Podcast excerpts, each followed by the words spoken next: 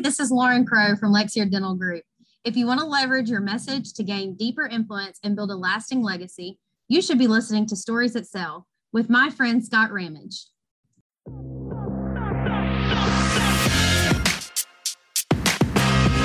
You have the knowledge, the experience, and the talent needed to succeed.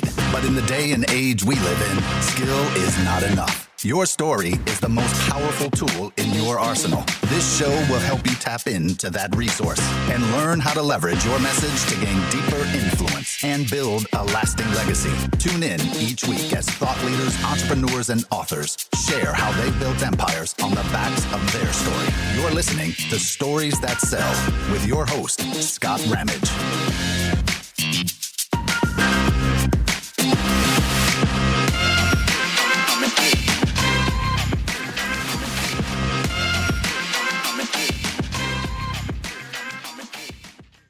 Lauren, welcome to the show. Thanks for coming on. Hey, Scott. Thanks for having me. Uh, so I'm just getting to know you. It's super exciting because uh, we were introduced by someone that I had on the podcast before, Allison Noe. I think yes. that's how you pronounce pronounce it. And she's a good yeah. friend with you. And she said, "You, I, you've got to talk with Lauren." And um, what the listeners know, don't know yet is that you have an awesome story. So let's go ahead and rewind and um, you know kind of start where you started with me, which is which was really intriguing. Yeah. So, um, like I said, I'm Lauren Crow. I currently run a dental lab, and I'll get more into the details of that as I go into my story. But my story really starts when I was 17 years old. I was a teen mom. I had dropped out of high school and gotten my GED and really didn't have a ton of direction of what I wanted to do or how I wanted to get there. I just knew like I was a young mom, I needed to figure out my way in life. And so I lived in a really small town where most people became nurses or teachers. That's like kind of the growth path, your career path. That's like the only two things you do. And so I kind of was leaning towards one of those things just because it's what I knew. And um, a dentist had opened a new dental practice in our hometown. And she approached my mom and said, I think this might be a good opportunity for Lauren. I'm looking for a dental assistant. Do you think she'd be interested? And my mom came to me and I said, Oh no, I, that's not me. I can't work on people's teeth. I'm not comfortable with that. Don't like needles. Um, you know, all the things that you say when you don't want to take a job, you just find all the excuses not to do it. And my mom said, Look, go to the interview. There's nothing, you know, you can't lose anything by going. And so I went to this interview and I didn't own a pair of scrubs, like not one pair. So I wore khakis to this interview.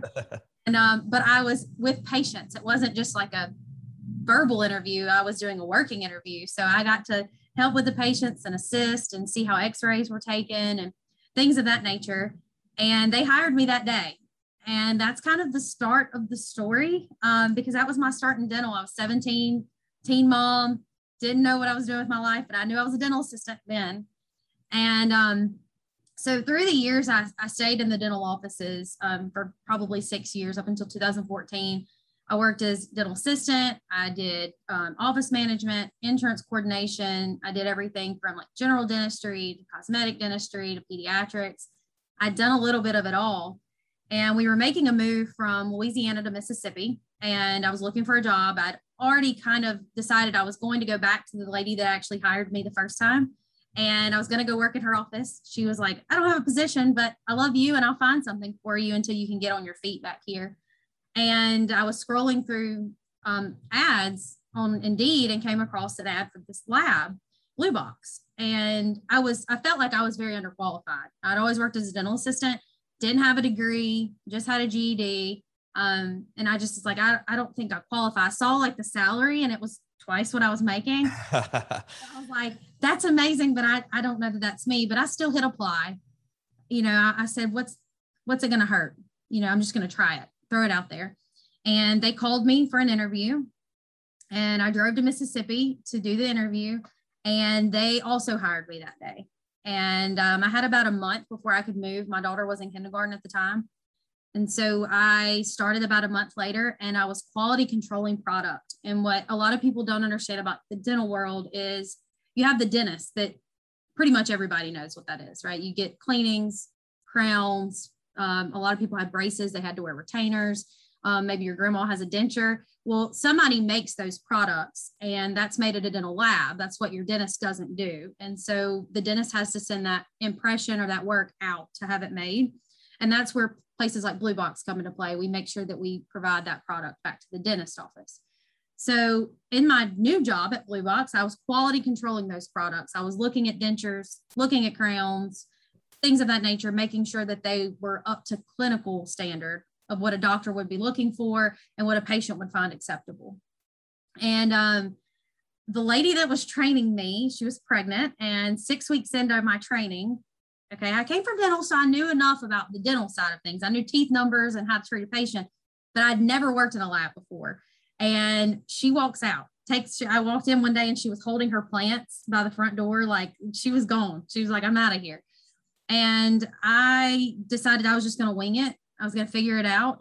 Um, my boss came in one day. He said, Are you sure you can handle all this? This is a lot. You're talking to customers and you're having to, I was having to like enter cases in the system, trying to make sure that the instructions were correct from doctors.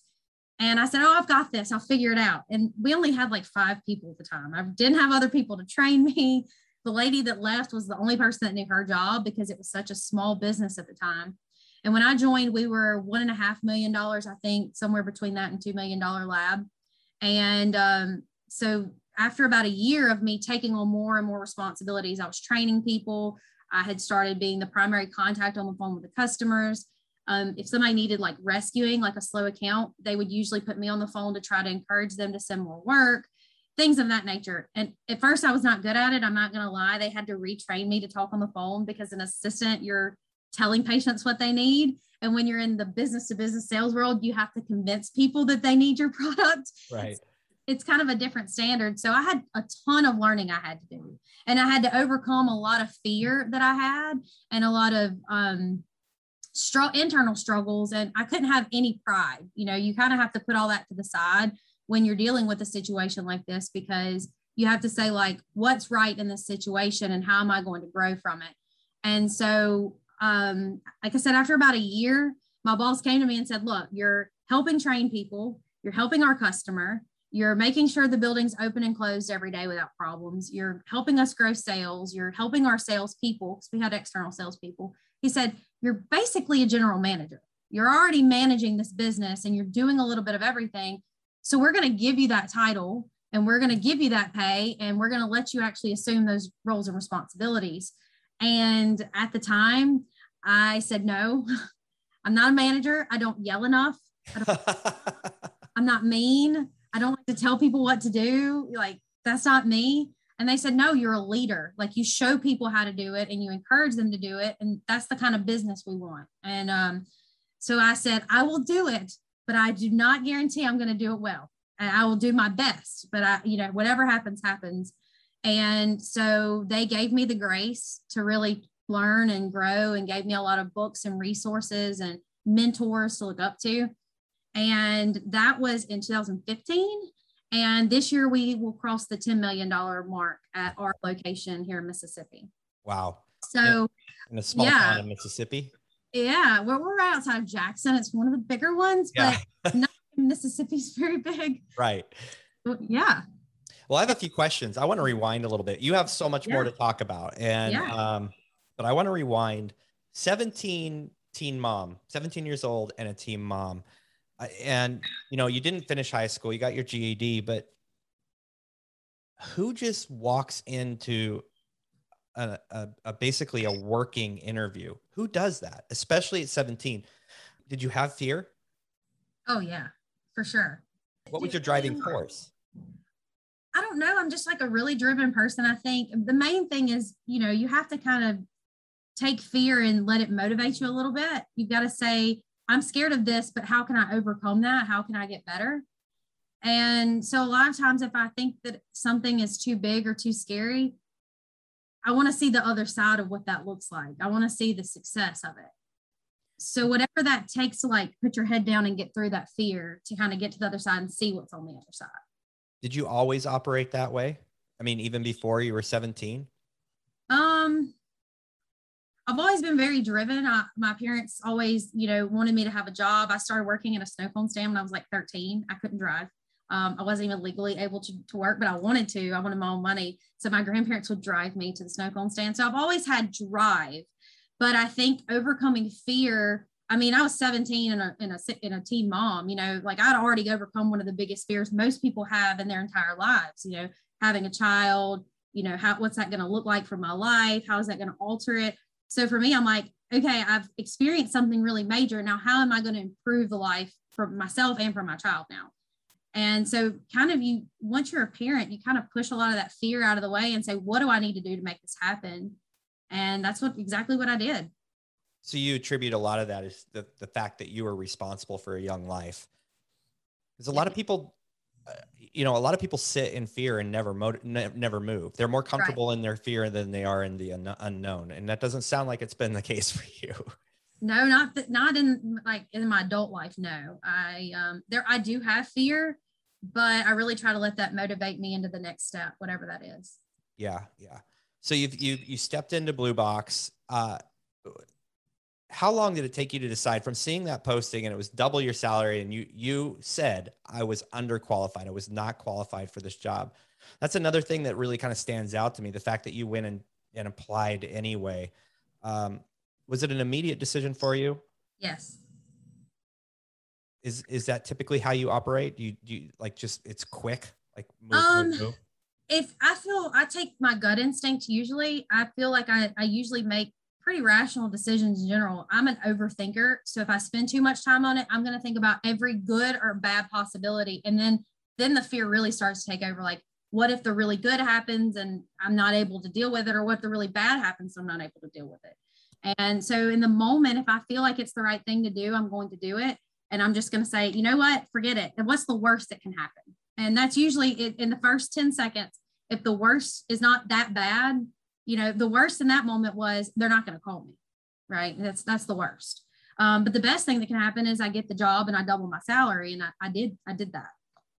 Yeah, that's incredible. So, uh, and I, I, it's really interesting that you're an overthinker because but it sounds like you found a really good way of navigating that and operating at a high level when to to not get caught right because it's easy to let your anxieties and your stressors bring you down and i know that about myself i, I knew that in my teenage years i was an overthinker. And so i had to learn really early on how do you overcome that? And without making a rash decision you give yourself some kind of amount of time and say okay i'm going to make a decision this amount of time and then cut yourself off because i'd change my mind 30 times if i allowed myself to do that. Right right. So you're running you're still running the same lab today i am i um, actually as of this week i am running this lab and i'm director of sales for two labs actually so i have 12 salespeople reporting to me two customer service teams, two client technical teams, and then all of the operations people at this location. I've been in those shoes before. I've ran operations and been in charge of the sales and and um, service team. That is not an easy role. it's not. It's already it's already got its challenges. But I love sales. I didn't think that I would. Um, I enjoy motivating and supporting salespeople. I like to see their wins. So for me, this is the perfect role. I, I really enjoy that aspect yeah you were you you said you weren't a natural salesperson so what what would be some of the things that you attribute to a really great salesperson um, well, salespeople obviously have to be a little aggressive. They've got to know like when to keep pushing and when to shut it down, and they've got to be able to take rejection well. And I'm very, very unconfrontational. Like I cry when I have to fire people, no matter how good or bad of a person they are as soon as they leave, I'm in here crying because I don't I don't like confrontation. And sometimes in sales, you have to deal with a little bit of that. You've got to know, you know, when to keep pushing. And I'm not like a natural born salesperson because I don't have that like aggressive personality. But what I think that I lack in that, the reason I do well in sales is I have a heart for service. I like to see people find solutions to their problems, whatever that might be, even if it's not something that my product supports say that I, we walk into an office and they say, I'm having a hard time getting patients. I like to have a network of people in my industry that I can say, hey, I know this guy and he can help you get patients, or I know this person and they can help you get marketing, or whatever it may be. I, I like to be able to find solutions for people. And that's usually the loyalty aspect of that is what helps me grow sales if it's me doing it. I create trust. Okay. So, so today, yeah. And that's really important sales is creating trust. It's, yeah. It's a big deal. Yeah. Very yeah. big. Uh, you, so you're, you said from about a million and a half to 10 million in business at this one location. Yeah. Um, what, why, how? I mean, any, anybody who owns a business listening is okay. What's the secret sauce? What do you do? How do you do it? And you know, some of us have done it, but definitely want to hear what you feel has attributed to that growth in yeah. what seven years, six years, something like that. 2015 to 2021. So yeah, we every year grew. Um, I don't think we had less than 22% growth year every year the whole time I was here. I, am trying to remember if there was ever a lower year, but I know it was double digits and I know it was over 20. Um, a couple of years it was in the 30s, but um, there really isn't a secret sauce. Um, you're gonna my, my poor boss when he listens to this, he's gonna hear a lot of his words. He's my favorite mentor ever. Um, I always try to give him kudos when I can, but a lot of these practices are things I learned from him. And one is culture. You hear it preached all the time. Like the, everywhere you turn, every TED talk, every book you open is going to preach about culture and but it's more than just saying like create a good culture. It's more than like luncheons or recognizing people's birthdays. You have to hire for it. Like the type of person you bring into your business has to have the same heart of service that you want your business to have. And so when we hire if we have one stipulation and it's can they be extraordinary? Not can they do the job or can they be average or can they fit the job description or what are their qualifications? It's can they grow? We're a growing company. We need people that will also grow and not want to stay in the same place. And so if we if the answer is no, if to can they be extraordinary, we typically don't hire them. And it's not to say they're not great candidates or good people, but they're not right for our business. And we had to turn away a lot of like really nice or good people that might have been qualified, but they didn't want more with their life. And when you're growing a business, you need people that also want to grow and not just show up for a job every day. Yeah. So you hire for culture. Do you know where, like, I, you, you attributed this to your boss. Do you know where this came from? Does he follow anybody or read books or Tom listen? Peters? Okay. okay. Tom Peters is a big one for him. Um, I, I like Tom Peters, but I follow Sheryl Sandberg from Facebook. She's one of my favorites. Um, just in her, like, you got to show up for yourself kind of thing. Um, I think that if you apply that principle to everybody else in your life as well, that if they're showing up for themselves, they deserve the opportunity. So I follow a lot of her teachings and I read the Tom Peters books that Andy's provided to me. Um, something else that I, I, feel like I need to add to this when it comes to culture and hiring is we always have this saying here that you have internal customers and external customers. And your external customers are obviously your clients or your prospects, right? But your internal customers are your employees. And for us, we have salespeople that are like disciples out there every day selling our brand, and they're located all over the United States. They'd never come into our office. We honestly don't really see customers here. I mean, you see, I'm dressed in like a t shirt. We don't see customers here. So they are out selling our brand every day. And we have to keep them motivated and wanting to buy into our brand every day they wake up. They have to make that decision. I'm going to sell for Blue Box today. Today, I'm going to go sell a crown and it's going to benefit my life and it's going to benefit the people at Blue Box's life and it's going to benefit the patient's life. So we have to keep them motivated because they are also a customer. It's not all about the, the customer that pays the bill. It's the customers that show up and help you pay the bills every day. Yeah, is that hard to keep kind of in your head that all of the all the employees of this business are customers? Very much so. What is the biggest struggle with that? Well, when you're managing people, you're managing personalities. And you've got to, some days I come in and I don't want to talk to anybody. I'm like, leave me alone. I'm in the zone. Let me get my work done.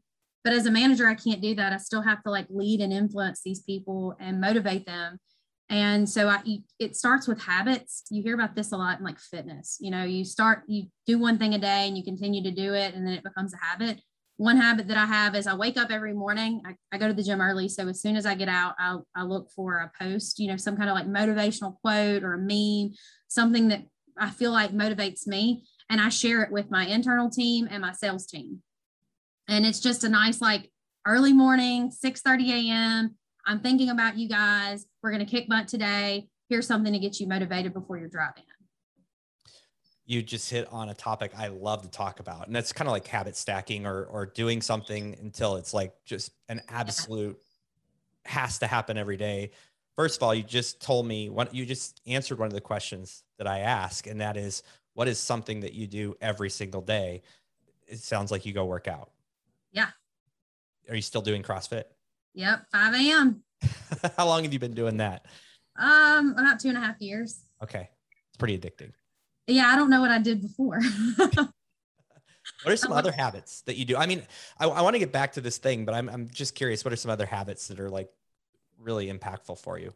Um, I drink a ton of water. I'm like, I know that's a weird thing. People think it's just something you do, but no, I have, I was never a water drinker growing up. My parents did not make me drink water.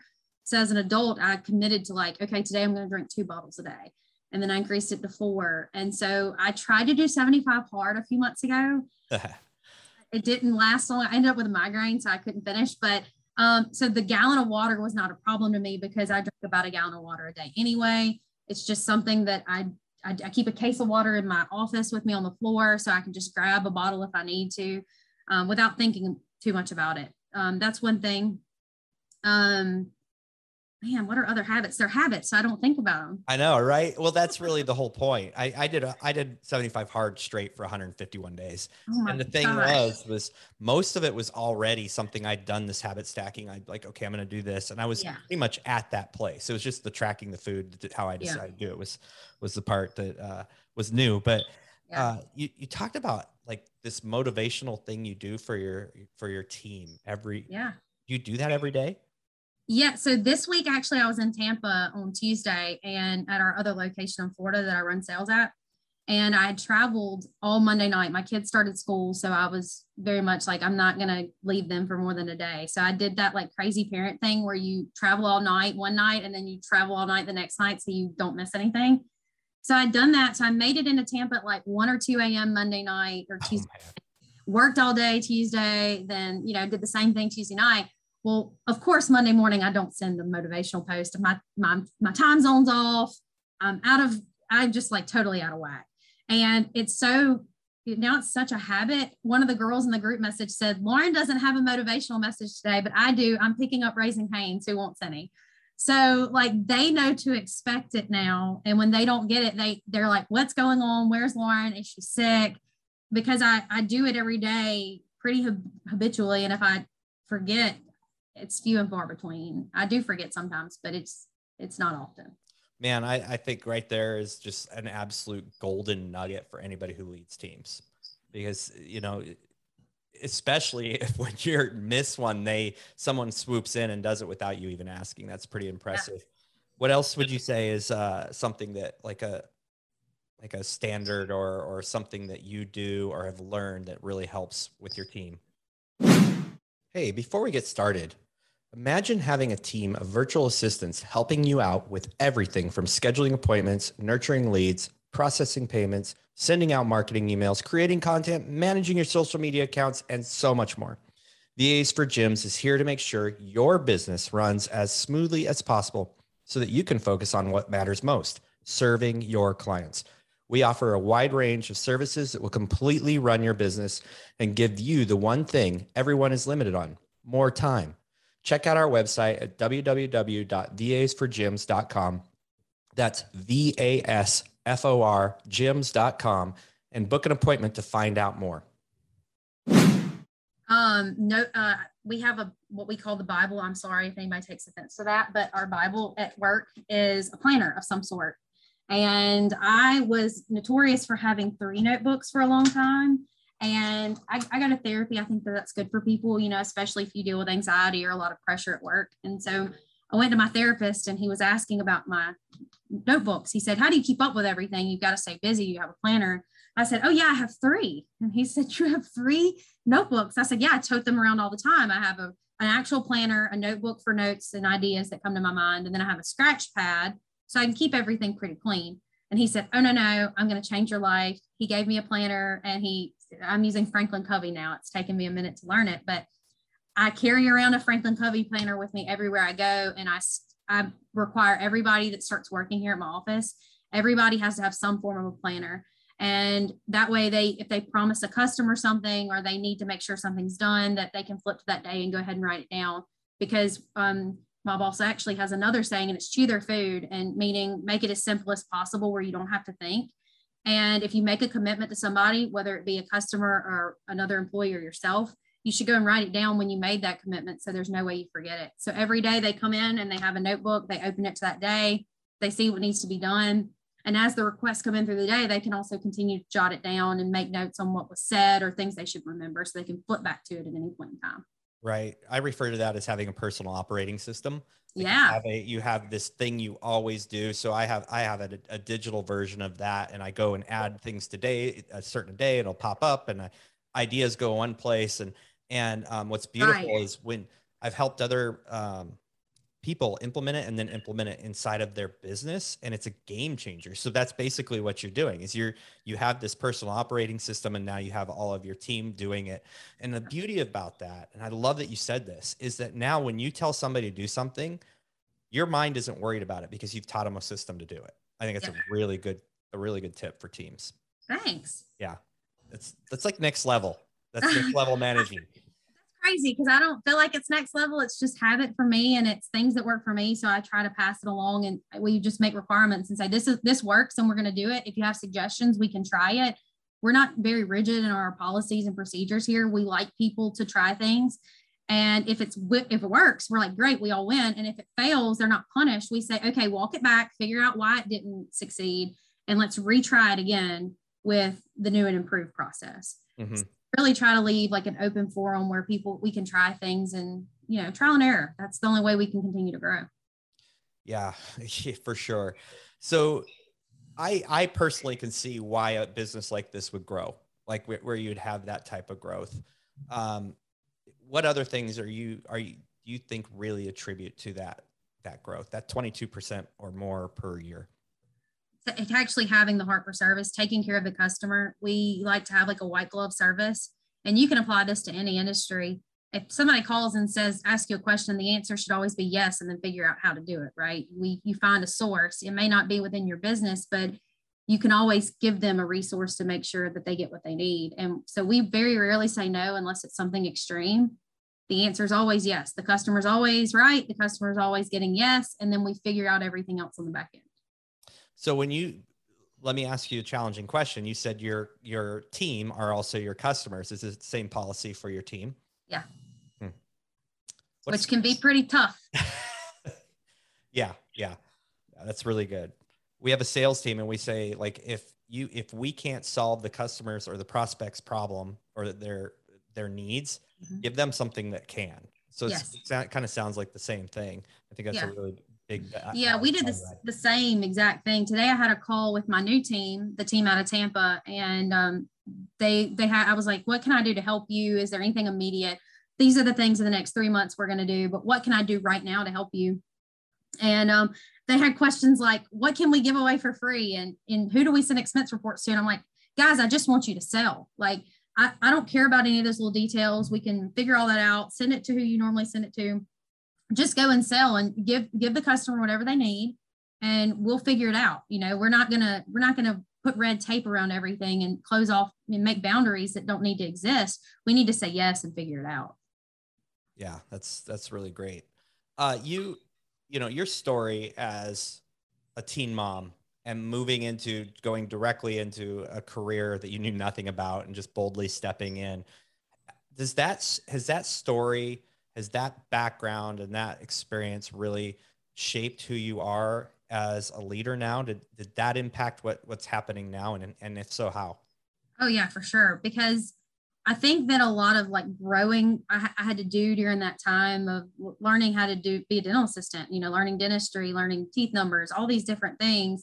I had to really push myself and get through some things that I didn't really feel comfortable with.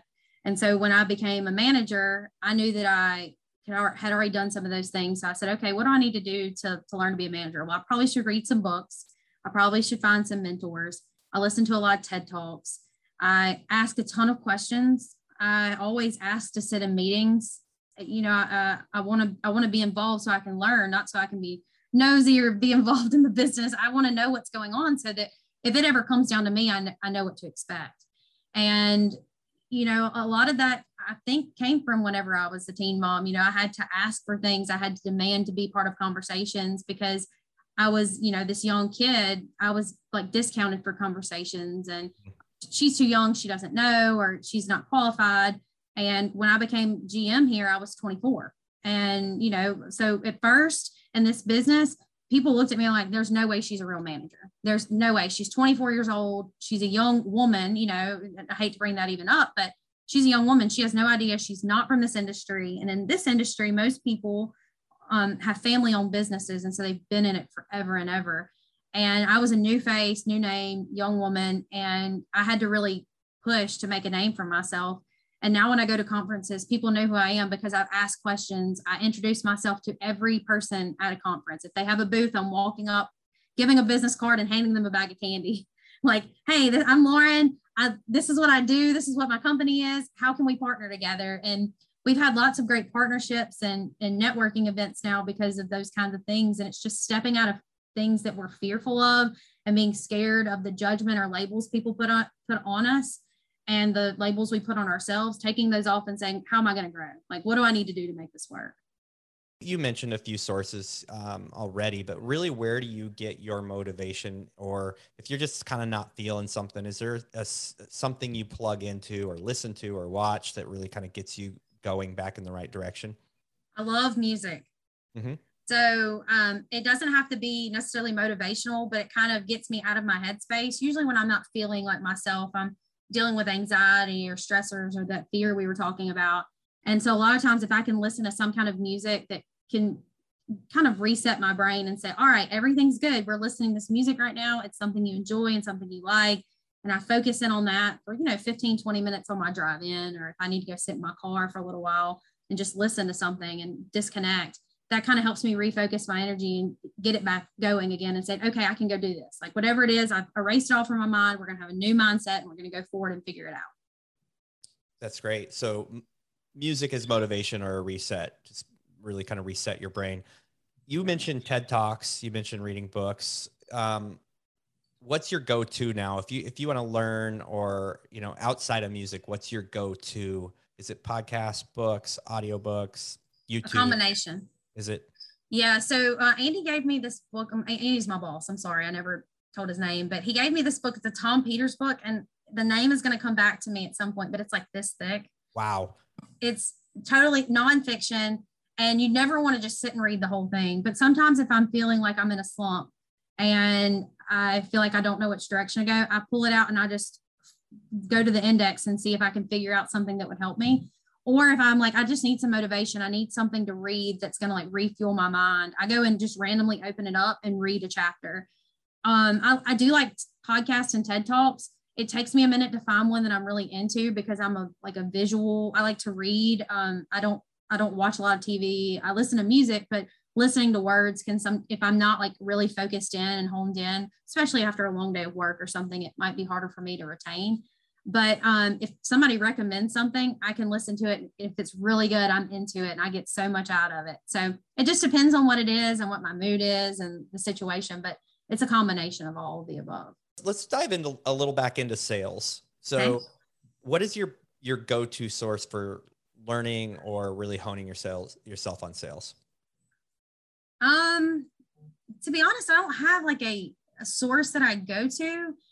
I have I have Andy, who's amazing salesperson. His wife Mel is a great salesperson. I'm surrounded by great salespeople, mentors in my industry. Hmm. And if I have a lot of questions, I typically go to them. I, I really think that having mentors that are within your industry, if you're trying to grow your business or grow your career, we're not competitors. So you can even find somebody that would be considered your competitor they're usually if they're they're usually willing to share some of their successes right we there's things that we can learn and, and feed off of each other and they probably would love to hear some of your things too so for me it's all about that mentorship to get actual dialogue going because i could open up a book and read something but it may not 100% pertain to the situation that i'm in so if i feel like i need you know uh, to, to know how to handle a situation when it comes to a client or how to you know convert a prospect I'll go to one of my mentors and say, Hey, this is the situation and this is what they're telling me. How do I overcome it? Or what do you think would work here? Is it, is it a free case? Is it a uh, taking them lunch? Should I give them my cell phone number? Should I go back in? Should I send a rep? you know, then we start kind of breaking down all the dynamics of the relationship because we have a say, another saying here too that find the reason they're saying no and usually they have they're fearful of something and the, if you can get down to why they're saying no then you can solve their problem and so that's what we always try to do is we try to figure out the reasons they would say no and then kind of walk it back and say okay if we know that this is the reason how do we get away from that? Yeah so that's overcoming the objections from exactly. Yeah that's cool. You you've brought up throughout this whole conversation people. You talked about people mentors your boss um, coworkers. How important have other people been in your success in your field? They're 100% the reason that I'm here. Like every little bit of it. I I didn't do it on my own. I, I, I took opportunities. I mean, I worked hard and I read books and I put in my time, but without the opportunities of other people and their influence and their support, even of people that aren't in my industry, my friends, my CrossFit family, my you know blood family my kids without any of their support i wouldn't be where i'm at today yeah yeah. How do you cultivate that? I think a lot of people like know that. They just don't know how to cultivate it. Um i would love to just say that that's i know all these answers but i uh later in life after i came to blue box i ended up going back to school and i got my degree in communications and business technology a lot of it i learned in my communications classes. And there's so much of that you can learn online of like how to get into the psyche of people and really absorb a lot of that. So I would love to have like this really great, you know, nice answer, magical answer, but a lot of it I learned. I, I um, growing up, my my dad and my stepdad were both salespeople, and my dad is just like me, very outgoing. He talked to the wall. He's like the person at the restaurant that embarrasses us because he makes friends with the waitress, you know. Yep. Please stop talking. Um, but he's great at what he does because he makes friends everywhere he goes. My stepdad, on the other hand, is more of an introvert. He's friendly and, and likes to talk to people, but he is a natural born art servant. Like that is, he wants to help people. That is exactly what he wants to do. And so watching them throughout my life, I kind of created my own style where I, I want to be accepted by people. I'm a people pleaser by nature. And so I want people to like me. And I'm kind of like my dad, where I can make friends with anybody but I really saw my stepdad doing these things to make people happy. It was more than just like his gratification. It was like, how can I help these people find solutions? And so watching them over the years and then communications classes and having great mentors, I can't really say that I cultivated it on my own. It's just watching and observing and just kind of knowing the type of person you want to be when you grow up and making it happen. Yeah, that's that's good. Okay, I have one one last question. Okay. Uh, if you could go back in time and share one piece of advice to yourself, what would it be? Oh my gosh. I'd probably say just do it. You know, whatever it is, just do it. Don't think too much about it. You end up hurting your brain because you're going to do it anyway. so if I just go with my gut feeling. Yeah, it seems to be has really served you well yeah. If I think about everything too much, I'll change my mind too many times. Yeah. Yeah. Well, Lauren, it's been an absolute pleasure. I really like your personality. There's a reason you've been successful. It's really exciting to hear, especially like things could have gone completely different with the uphill battle starting at age 17. Yeah. So thank you so much for joining us today. Thanks for having me. I really appreciate it. You for listening to the Stories That Sell podcast. If you appreciated the content on the show, be sure to leave a rating and review and subscribe to hear interviews with incredible guests each and every week.